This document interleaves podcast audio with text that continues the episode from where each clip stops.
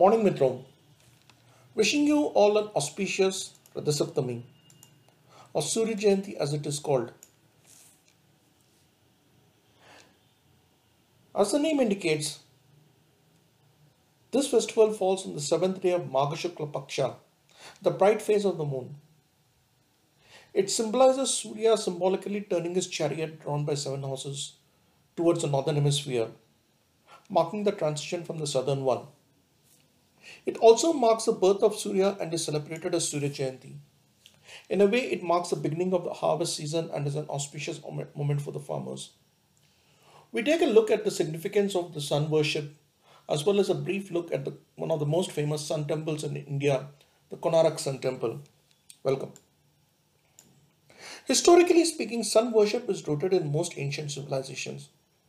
The sun, believed to be the giver of life, energy on earth, was revered and worshipped in various forms. And one of the most sacred mantras of Hinduism, the Gayatri mantra, was dedicated to Savitar, the sun deity. As per Hindu tradition, Gayatri is believed to be an aspect of Saraswati, Lakshmi, and Parvati combined together, and one of the main forms of Adishakti. Her five heads represent the Vedas of ancient Aryans and the Almighty Himself. She is one of Brahma's consorts and is believed to be the source of all his energy, which helps in creation. The mantra is named after Gayatri as it consists of the three padas of eight syllables having 24 syllables in each stanza. And the Sanskrit word for song or hymn is Gayatra, and Gayatri is a feminine form of it. Savitar was one of the Vedic deities and one of the Adityas, so called as they were believed to be the sons of Aditi.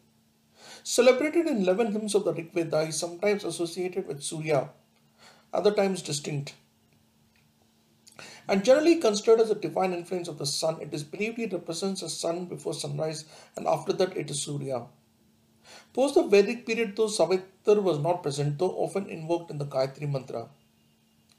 Symbolically speaking, Ratha represents Surya turning his chariot or Rath drawn by seven horses with Aruna as the charioteer towards the northern hemisphere. These seven horses are also said to represent the seven days of the week, while the chariot has 12 wheels, representing the 12 signs of the zodiac and is considered as one full year. Radha seeks the spread of cosmic energy and light from Surya. It is believed that Surya was born on this date to sage Kashyap and Aditi, and hence is also marked as Surya Jayanti. Generally, people take a bath in the river or sea invoking Surya and holding several ekka leaves on their head. Argyam holding water in the palms is offered to Surya in order to invoke his benevolence. The Ekka leaves are also called as Arka in Kannada, Jilledu in Telugu, Erikku in Tamil, and they are to Surya what the Tulsi leaves are to Vishnu. The shape of the plant is believed to represent Surya, and seven leaves are placed on the body during the bath one on the head, two on the shoulders, two on the knees, and two on the feet. It also involves doing a puja with a naivedyam offered to him along with flowers. The most commonly offered prayer is the Aditya Hridayam, a devotional hymn recited to Rama by Rishi Agastya on the eve of the great battle with Ravan, along with the Gayatri Mantra. People in Mysore Melkote carry the sacred Surya Mandala icon of the god. Saptami is also an important festival in most Vaishnavite temples like those of Srirangam, Tirumala, Srirangapatnam, Melkote. Asurya is believed to be another aspect of Vishnu. In Tirumala, in fact, Radha is believed to be a mini Brahmotsavam where Malayappa Swami is carried around the Mada streets in a position along with Sridevi and Bhudevi. One of the oldest deities in the Vedic tradition, he is mentioned in the Rig Veda as dispeller of darkness, one who empowers knowledge, good, and all life. The Vedas specify Surya to be the Prakriti, creator of the material universe, while in the Brahmanas he is invoked along with Agni. In the great epic, Surya is the father of Sugriva and the mentor of Hanuman. While Ram claims descent from him in the Ramayana, the Suryavanshi Kshatriyas. In the Mahabharata is reverentially called at the beginning as the eye of all universe, soul of all existence, origin of all life, goal of the Samkhyas and Yogis, and symbolism for freedom and spiritual emancipation. Karna is the son of Surya and also gifted the impregnable Kavach by him as well as the Kundalas. Traditionally, Surya is represented as a sh shining effulgence on a chariot driven by seven horses, which are named after the seven meters of the Vedanga Gayatri, Brihati, Ushni, Jag Jagati, Trishtuba, Anustuba, and Pankti. His charioteer is Aruna, while the two female deities flank him are Usha, the goddess of dawn, and Pratyusha, both with arrows symbolizing the victory of light over darkness. As per the Brihat Samhita, A Hindu text on architecture and eh, iconography, Surya should be shown with two hands wearing a crown. Some of the icons show him wearing a cloak influenced by Greek and Kushana style. Surya has 12 different names, often referred to as Dwadasha Namavali. They are Mitra, friend of all, Ravi, the one who roars, Surya, the brilliant one, Bhanu, the bright one, Khaga, one who moves in the sky, Pushan, one who nourishes, Hiranyagarbha, the golden source of universe, Maricha, lord of the dawn, Aditya, son of Aditi, Savitr, the eroser, Arka, one who is fit to be praised, Bhaskara, the enlightening one. Apart from these, there are 12 Adityas who are basically different forms of Surya for each month of the year based on the intensity of this radiation.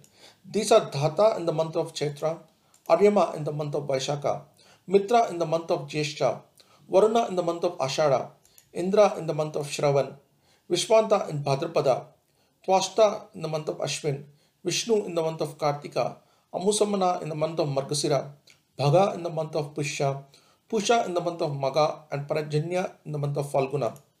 As Parjanya, he showers rain. As Twashta, he resides in the trees and herbs.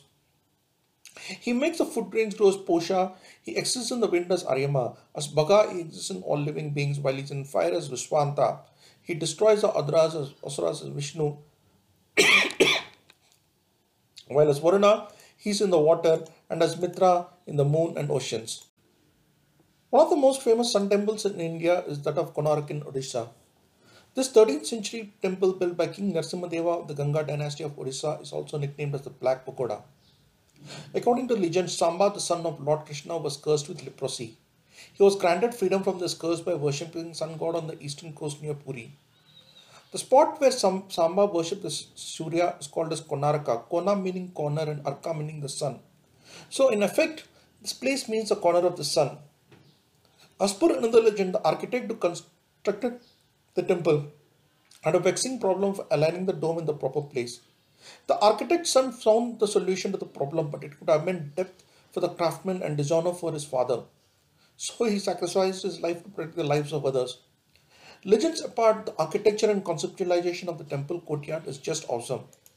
To all those who think anything Indian means backward, I invite them to take a look at this temple. Certainly, no backward, uncivilized people could have produced this marvel of architecture. The entire temple is conceived as a chariot of the sun god pulled by seven horses, each horse representing the day of the week. These seven ex- exquisitely carved horses are complemented by tall wheels on either side, representing the values of time, unity, completeness, justice, perfection, and movement. And each of these wheels stands for a fortnight, or is a period of two weeks. You see the equation 7 days, 12 months, and 24 fortnights, which make up for one year. Konark is not just a temple but also the proof that Indian civilization was highly advanced in the field of astronomical sciences. Long before the West discovered that the earth revolves around the sun, India already knew this fact, and not just the fact that the earth revolves around the sun, but also the divisions of time, and built a monument in its honor. At the entrance to the temple, you have the Gajasimha, a pair of lions bouncing on elephants. The local guides have an explanation for this that the lion represents Hinduism and the elephant represents Buddhism. After the death of Ashoka, many rulers spread Hinduism vigorously, and it was during this time that Adi Shankara started the revival of Hinduism in order to counter the increasing appeal of Buddhism. Odisha is one of those places which had a strong Buddhist presence, and the Hindu kings of Odisha indulged in encouragement of Hinduism to counter this. While the temple is slightly different from the standard Oriya temples, the basic features of Odisha architecture are well preserved. The Sanctum Sanctorum was in ruins and this fact is closed to the public. The saying goes that the early rays of the morning sun used to directly fall on the deity. There are four different phases of Surya around the four sides of the temple. In fact, during the noon, the rays of the sun fall directly on the Sanctum Sanctorum. Truly, the temple is a wonder in all senses. The 39 meter high audience hall, the Natamandir or the dance hall, and the ruined temple of Charya, the sun god's consort are still there. Another feature is the profusion of erotic sculptures on the temple walls. After Khajuraho, Konark is the place noted for these sculptures. Voluptuous females, handsome males in different stages of lovemaking are to be seen on these walls. You have the couples engaging in every sort of sexual position which I have heard of and read of. Now, why these erotic sculptures? One reason was that during time many were during this time many were converting to Buddhism and becoming monks, and Hindu rulers worried over the declining population of Hindus used this as a means for the people to come back to the pleasures of a normal householder's life. Another says that another theory states that the sun being given of life, the erected sculptures were a way of celebrating the very foundation of life, the sex between the male and female. Or it could have been that Indian culture is always associated with erotic. Witness the Kama Sutra, the Khajuraho, Kalidasa's Kumar Sambhava. Or is it the Oriya culture had a strong under, erotic undercurrent of eroticism in it? The most erotic depiction of the Radha Krishna romance was by Jayadeva and Geeta Govinda. There are many a theory for it, but that is I leave, I leave it to the scholars to analyze and get the answers for it. Once again, on the occasion of Surya Jayanti, wishing you a very auspicious Radha and may the blessings of Surya Bhagavan be always with you.